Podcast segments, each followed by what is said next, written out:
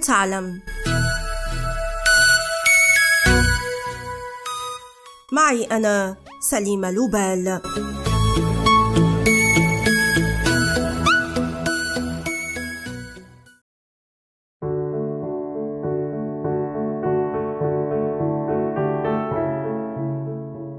هنا في غانا في غرب إفريقيا يدفن الموتى في توابيت يتم نقشها في شكل منحوتات فنية قد تكون سمكة أو اسدا أو بجعة أو حبة طماطم أو أناناس.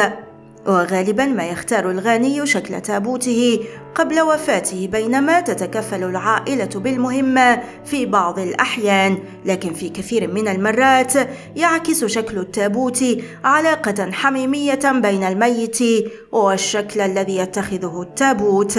وعادة ما يختار الصيادون توابيت في شكل أسماك وأما التجار فيفضلون توابيت في شكل حبات الطماطم أو البابايا. يعتقد الغانيون أن الروح التي تغادر الجسد ينبغي أن تكون في الشيء الذي كان يشغلها طول الحياة حتى تتمكن من مواصلة نشاطها إلى أن تبعث من جديد. توجد في غانا العشرات من الورش التي تقصدها العائلة الغانية المكلومة بحثا عن تابوت مميز لكن أشهرها وأقدمها هي الورشة التي تقع في تيشي في إحدى ضواحي أكرا ذلك أنها كانت في وقت سابق ورشة الفنان الراحل سيث كين كوي أول نجار غني عرف بصناعة هذا النوع من التوابيت. وتعرض بعض أعمال هذا الفنان منذ العام 1970 في جاليريهات لوس أنجلوس ومنذ عام 1990 نالت اعترافا دوليا كقطعة فنية سريعة الزوال.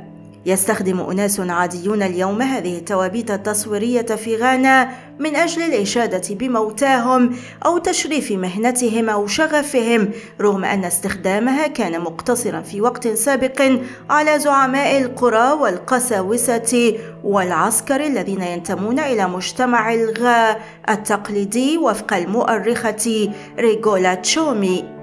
يعتقد المؤرخون والصحفيون في غانا بأن هذا التقليد يعود إلى العام 1950 حين طلب عميد قرية من الفنان سيث كين كوي أن يصنع له تابوتا في شكل حبة كاكاو مثل الذي صنعه لوالدته ومنذ ذلك الحين انهالت الطلبات على الفنان. غير أن المؤرخة تشومي التي أصدرت العديد من الكتب التي خصصتها لدراسة تاريخ هذه التوابيت تقول إن هذا التقليد يعود إلى ما قبل سيث كين كوي وبالتحديد إلى ديانة باطنية انتشرت بين أعضاء إثنية الغاء وهي أقلية في غانا تصل نسبتها إلى 8% من عدد السكان. خلال السنوات الأخيرة تضاعف عدد الفنانين الذين دربهم فنانون كبار من أمثال أتا أوكو أدو وسيفكين كوي وباجو أو كوجو أفوتو وبموازاة ذلك انتشر استخدام التوابيت التصويرية في غانا حتى أصبحت هذه التوابيت أحد الفنون التراثية غير المادية لشعب غانا ما لفت اهتمام جامعي التحف الفنية الراغبين في امتلاك منحوتات سواء في الولايات المتحدة الأمريكية أو إنجلترا أو أستراليا يتراوح سعر هذه التوابيت ما بين 600 دولار و 5000 دولار في حال ما كان الزبون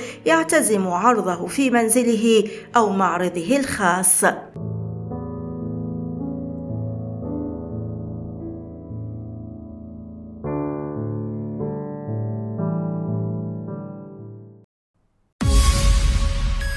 والآن إلى اللقاء مع حلقة جديدة من بودكاست هل تعلم؟